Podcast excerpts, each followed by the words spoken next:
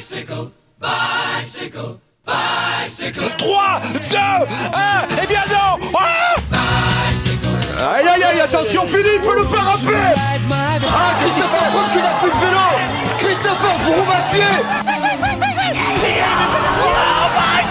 De nouveau Pierre Roland, attaque de Pierre Roland encore une fois. Personne ne réagit Épisode bonus dans Vélo Podcast aujourd'hui avec un invité exceptionnel et qui va manquer dans les vélodromes du monde entier. Ah ouais, il s'agit du pistard Grégory Boger qui vient de prendre sa retraite à, à pas 36 ans, 35 ans euh, actuellement, 36 ans à la fin du mois. Bonjour Greg. Bonjour. Merci, merci de venir dans Vélo Podcast. Euh, c'est sympa de, de, ta part. Bon, on va rappeler quand même brièvement ton palmarès euh, parce que même rappeler brièvement, c'est assez long. Alors attention, tu as été 9 fois champion du monde sur piste, 4 médailles aux Jeux Olympiques, 3 en argent, 1 en bronze. Alors déjà, dis-nous euh, pour commencer pourquoi tu as décidé de prendre ta retraite alors que bah, alors qu'on t'attendait au JO de Tokyo cet été? Bien sûr, ouais, ouais, c'est beaucoup de personnes ont été surprises euh, justement par rapport à, mon choix, mais comme je l'ai pu dire, euh, depuis euh, l'âge de 16-17 ans, je suis sportif de haut niveau, s'entraîner deux fois par jour, du lundi au vendredi et une fois le week-end. Je pense qu'il y a une forme d'usure qui s'est installée. C'est pour ça que j'ai, je pense à, voilà, j'ai ressenti au plus profond de moi que, que euh, au mois de décembre, que mes entraînements, mes entraînements n'étaient pas ceux du mois de novembre, ceux du mois d'octobre.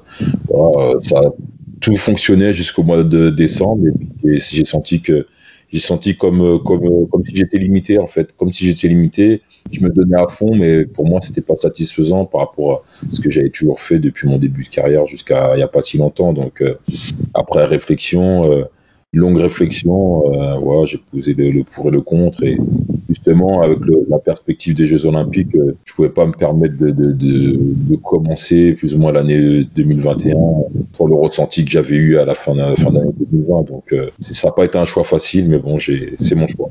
Euh, Greg, tu as dit que depuis 15-16 ans, tu fais des entraînements quotidiens et compagnie. Là, tu vas avoir 36 ans à la fin du mois. Donc, on va dire que ça fait à peu près 20 ans que tu es quand même sportif de haut niveau. C'est c'est compliqué au quotidien, l'usure, tu, as senti que tu en pouvais plus finalement, tu, voulais plus euh, te restreindre, te, te contraindre à tant d'entraînement?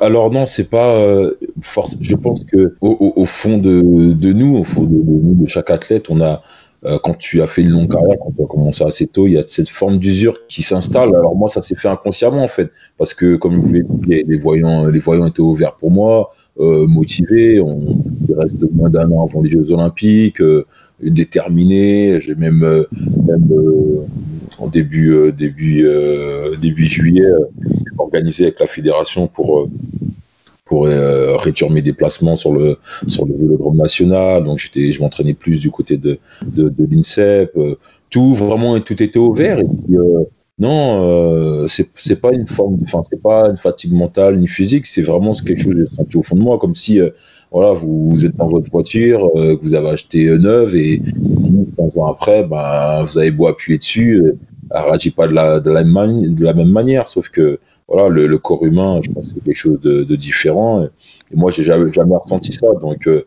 c'est ce qui m'a, pour moi, c'est ce qui m'a fait dire que non, je, euh, à un moment donné, faut, faut, faut, faut s'arrêter parce que bah, on n'est pas éternel. Même si j'ai une longue, longue carrière et, tout simplement, euh, tout simplement, j'ai été honnête avec moi-même en, étant, en, ayant les pieds sur terre. Voilà, c'est pas, je suis pas fatigué, je suis pas. Ouais, vraiment, je pas. C'est comme si c'était arrivé de, du jour au lendemain, sauf que euh, les premiers, pro, les premiers jours, bon, de décembre, j'ai pas forcément ressenti comme ça, mais euh, à la suite euh, de, de, du mois de décembre, durant les vacances, ouais, j'ai bien réfléchi par rapport à, à, à mon ressenti et, et vraiment, non, c'est pas, c'est pas, c'est pas les symptômes. Ouais, j'étais pas motivé. Il y a tant d'années déjà. Non, non, j'étais pas là-dessus. Vraiment, j'étais focus sur sur mon objectif de carrière qui, qui, qui, qui, était de devenir champion olympique. Et, et puis, ben voilà, après, ben, le corps et tout simplement. Euh, Est-ce que c'était difficile à prendre comme décision parce que euh, tu es quand même la tête d'affiche de l'équipe de France sur- de cyclisme sur piste. Quand on dit Grégory Boger dans la rue, souvent les gens savent un peu euh, qui c'est quoi. Ouais, alors attends, moi je te coupe parce que moi j'ai l'impression d'avoir toujours connu Grégory Boger. Oui, c'est ça aussi je- pour nous, Moi ouais. je vais avoir 30 ans cette année. J'ai l'impression d'avoir grandi avec toi, de, de t'avoir toujours connu sur euh, la piste. Euh, D'ailleurs, enfin. C'est con, mais quand j'ai vu ton âge, 36 ans, j'avais l'impression que t'avais à peine 30 ans encore. Enfin, tu vois, mais j'ai l'impression de t'avoir toujours connu, quoi. Ouais, ouais, non, mais c'est pour ça que je, dis, je disais tout à l'heure que euh, il y a beaucoup de personnes qui s'y attendaient pas et que moi, on connaît pas forcément mon âge, mais c'est vrai que ça fait longtemps que je, suis là-dedans. hein.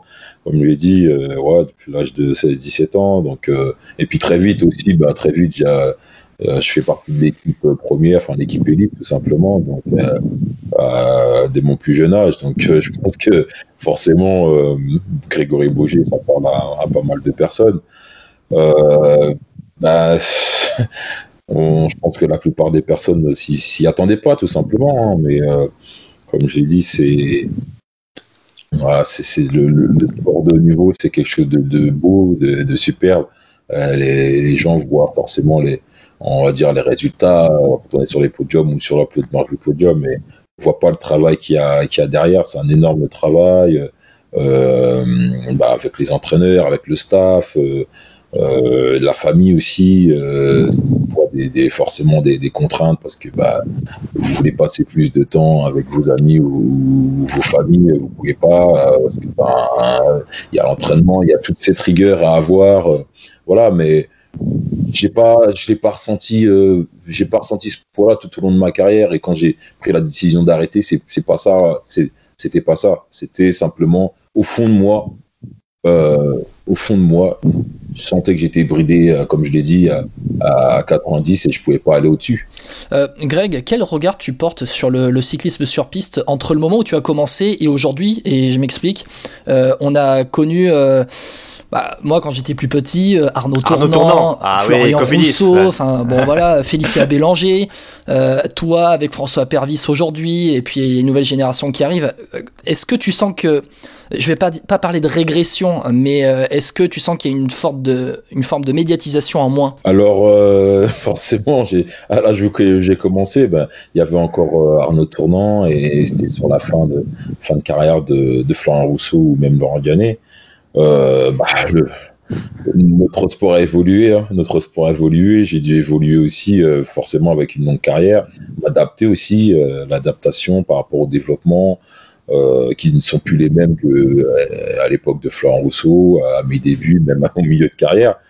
Mais en ce qui concerne l'équipe de France, forcément, la, belle époque du sprint français, enfin du cyclisme sur piste est, est derrière. Hein, est derrière, mais bon, après, il faut être conscient aussi qu'on ne peut pas avoir la chance euh, sur chaque génération d'avoir des athlètes d'exception. Et comment tu l'expliques? Bah, comment je, comment je l'explique? Euh, Moi, je l'expliquerais bah, parce que bah, on- je pense qu'il faudrait qu'on. Voilà, le, le, le système que, que, que, la, France a, pu avoir jusqu'à maintenant, je pense qu'à un moment donné, et c'est pas d'aujourd'hui que je le pense, que il fallait changer, fa- fallait changer notre stratégie tout simplement de, détection. Euh, pour comparer, hein, je me rappelle quand j'ai commencé, euh, même quelques années après, euh, les Anglais, ils tournaient à, entre guillemets, à 6, 7 euh, sprinters. Euh, je peux vous dire que depuis quelques années, euh, ils ont, je vais dire, ils ont une, vingtaine de, coureurs euh, chez les jeunes, garçons et filles. Donc, ça me semble évident que n'importe quel sport, pour, bah, pour espérer continuer cette longévité de, résultats, il faut aussi avoir, euh, avoir beaucoup, de, beaucoup de coureurs en main, beaucoup de, jeunes pousses en main, euh, et puis trouver le, bon talent là-dedans. Mais je pense que c'est ce qui, euh, c'est porte défaut à l'équipe de France depuis euh, quelques temps.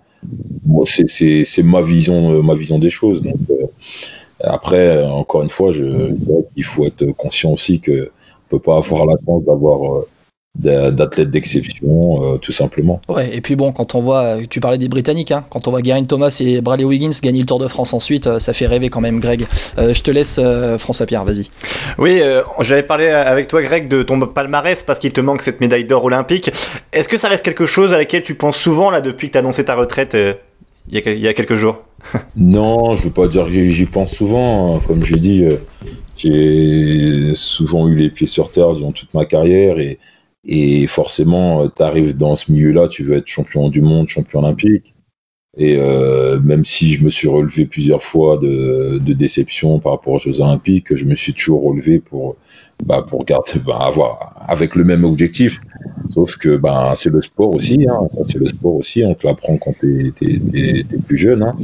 Euh, il y aura toujours un vainqueur et un perdant, même si euh, tu t'es fixé un objectif, même si tu as travaillé durement, euh, il y a aussi des chances que tu ne puisses pas aboutir au résultat que, que tu veux. Donc, euh, donc je, non, je pense pas, je pense pas tous les jours. Après, c'est, vous qui me. Non, au-delà, au-delà de ça, il y a aussi le fait que bon, si je me suis relevé après, après Rio, après aussi les déboires avec la fédération, euh, euh, au lendemain de Rio, c'est, je m'en souviens encore. Le, le titre, euh, le titre acquis par Tony Yoka en boxe, j'étais là, j'étais présent, j'ai regardé, et le fait de voir euh, euh, ses parents fiers de leur fils avec le titre olympique, moi j'ai secrètement cette image en moi de, je voulais faire la même chose avec mon père en, en fait, donc de devenir champion olympique et le- de, de, de rendre heureux mon, mon père, mes amis, enfin tous ceux qui me soutiennent en fait. Mais après, euh, non, non, je le, je le vis bien, je le vis bien. Et puis quand je vois l'ensemble de ma carrière, euh, même si c'est vrai que j'ai dit que j'ai changé tous mes titres de champion du monde pour devenir euh, champion olympique, mais bon, c'est comme ça.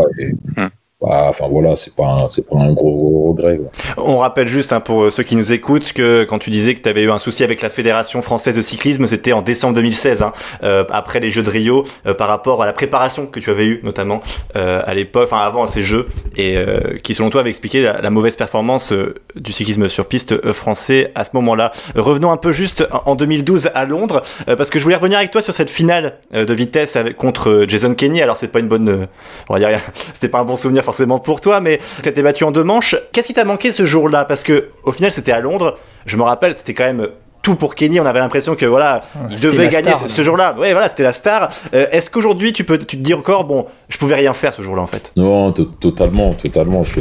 C'est le sentiment. De toute façon, c'est le sentiment que j'ai. C'est le, ce jour-là que j'avais, quoi. Que pour, moi, pour vous dire, enfin, pour euh, pour euh, resituer le contexte. euh,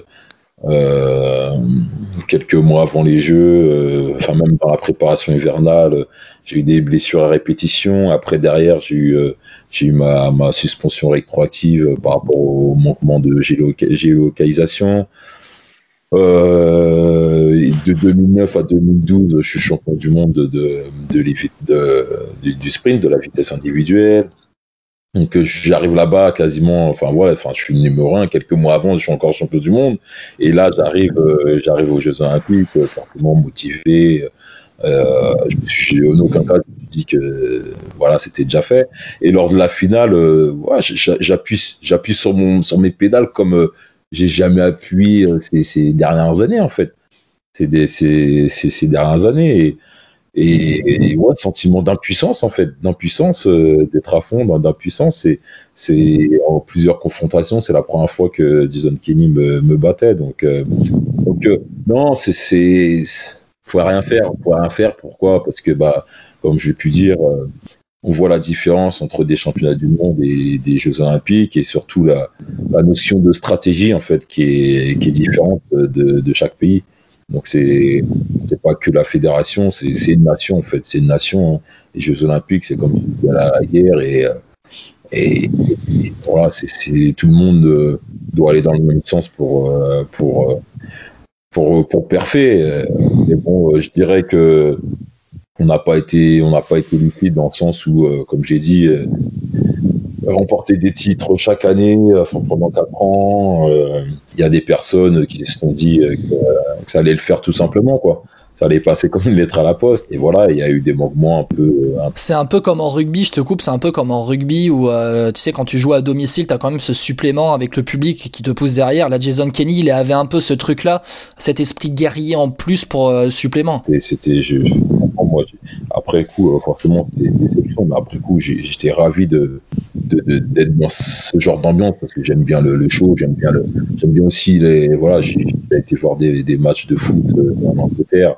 Enfin, c'est, super, vraiment, je me rappelle les, les Anglais, et notamment Jason Kenny ou Chris dès qu'ils montaient sur la piste, rien que pour s'échauffer, le vélodrome, ils s'enflammaient, enfin, vraiment, c'était, non, non, c'était super. Bah, mais moi, je comparais beaucoup mon sport par rapport à, à de la Formule 1 parce qu'il y a l'aspect, euh, euh, forcément l'aspect physique compte, mais plus important, euh, tout ce qui est, enfin, le Matériel. Le, le matériel, c'est des choses bah, qui, on l'a bien vu, hein, on l'a bien vu, qui, qui, qui jouent énormément sur, euh, sur une performance et surtout sur la plus grosse compétition pour nous qui est, qui est les Jeux Olympiques. Greg, quels sont tes projets pour le futur maintenant? Ça y est, la page de ta carrière est tournée. Dans Vélo Podcast, tu la tournes officiellement. Non, ça a été déjà fait avant. Euh, Vas-y, qu'est-ce que tu vas faire là? Déjà dans les prochaines semaines et puis ensuite dans les prochains mois. Bon, déjà, là, je, je vous avoue que depuis dimanche soir, euh, moi, je suis, je suis branché au téléphone, euh, des demandes un peu partout, mais c'est c'est bien, tant, tant mieux, je vais profiter de ça. Et puis, ben, souffler, ouais, souffler, euh, souffler, euh, je vais, dire souffler sans penser à demain, c'est pas sans penser à demain, mais comme j'ai dit, depuis l'âge de 16-17 ans, donc, euh, sportif de haut niveau, tu as des, automatismes euh, par rapport à ton réveil, par rapport à l'alimentation, enfin tout ce qui, est, qui fait partie de, la rigueur d'un sportif de haut niveau. Donc, essayer de se détacher de tout ça. Et puis, euh, moi, dans un premier, dans un premier temps, j'entraîne aussi depuis, euh, depuis deux, trois ans au sein de mon club, même si enfin, tout, chaque, chaque jour, il y a des entraînements aussi. euh, donc, euh, je dois me rendre disponible, mais surtout, la suite pour moi, ça va être de, de réfléchir à ce que je veux faire. je sais plus ou moins ce que je veux faire, mais mettre des priorités, en fait parce que je suis conscient que il y a des choses que j'ai envie de faire, mais ça, ça pourra peut-être pas, pas pourra peut-être pas se faire dans un premier temps. Donc, donc voilà, mais forcément, j'aimerais bien être encore dans, dans, ce milieu-là, dans le milieu que, que, je connais depuis, euh, depuis très longtemps. Et au-delà de ça, redonner, redonner euh, au sport, aux jeunes, tout simplement, parce que ben, il y aura aussi des échéances pour, euh, pour la France qui vont arriver très vite. Bon, forcément, il y a Tokyo, mais il y a 2024, il y aura 2028 aussi. Donc, voilà, c'est tout ça. Me rendre disponible pour aussi. euh, moi, je suis salarié aussi au sein de, du département du Val-de-Marne. Donc, euh, voilà, il y, aura des choses à faire dans, dans, les prochaines semaines, dans les premiers mois. Hum, voilà, mais surtout, par, par-dessus tout, c'est que je veux être épanoui dans ma vie professionnelle, même si je sais que ça sera pas la même chose que qu'en tant que qu'en tant qu'athlète. Mais bon. Euh, dernière question, euh, Grégory. Il y a une belle génération qui arrive chez les filles en piste, notamment Mathilde Gros, qu'on a d'ailleurs reçue dans Vélo Podcast euh, le mois dernier. Euh, tu penses qu'elle peut devenir la nouvelle icône du cyclisme sur piste en France? Oui, bah, je, je pense même qu'elle est, euh, elle en est déjà arrivée. Hein. Manque plus que les, les gros résultats sur des championnats du monde ou des Jeux Olympiques, mais elle a le talent, elle a le potentiel pour, euh, pour euh, justement pour porter haut les, les coureurs de la France. Donc euh, moi, c'est tout ce que c'est tout ce que je lui souhaite. Et, et aussi, ben, faire venir d'autres d'autres d'autres féminines. Bah, merci beaucoup, Grégory Boger, d'avoir été avec nous. Merci Greg. De rien. Et si cet épisode bonus vous a plu, n'hésitez pas à nous le dire hein, sur Facebook, Twitter et Instagram. Ouais, d'ailleurs, si vous voulez écouter encore plus d'interviews et d'actu sur le vélo, le 20e Dossard Vélo Podcast est sorti il y a quelques jours. On a interrogé l'ancien sélectionneur de l'équipe suisse sur route, euh, Marcello Albazini. Greg, tu pourras écouter. hein, le cyclocrossman Mathieu Morichon pour son périple en République tchèque. Et on a fait un point sur le mercato du cyclisme féminin et masculin. Et tout ça, c'est à retrouver sur toutes les plateformes de podcast, Deezer, Spotify, Apple Podcast, YouTube ou Podcast Addict.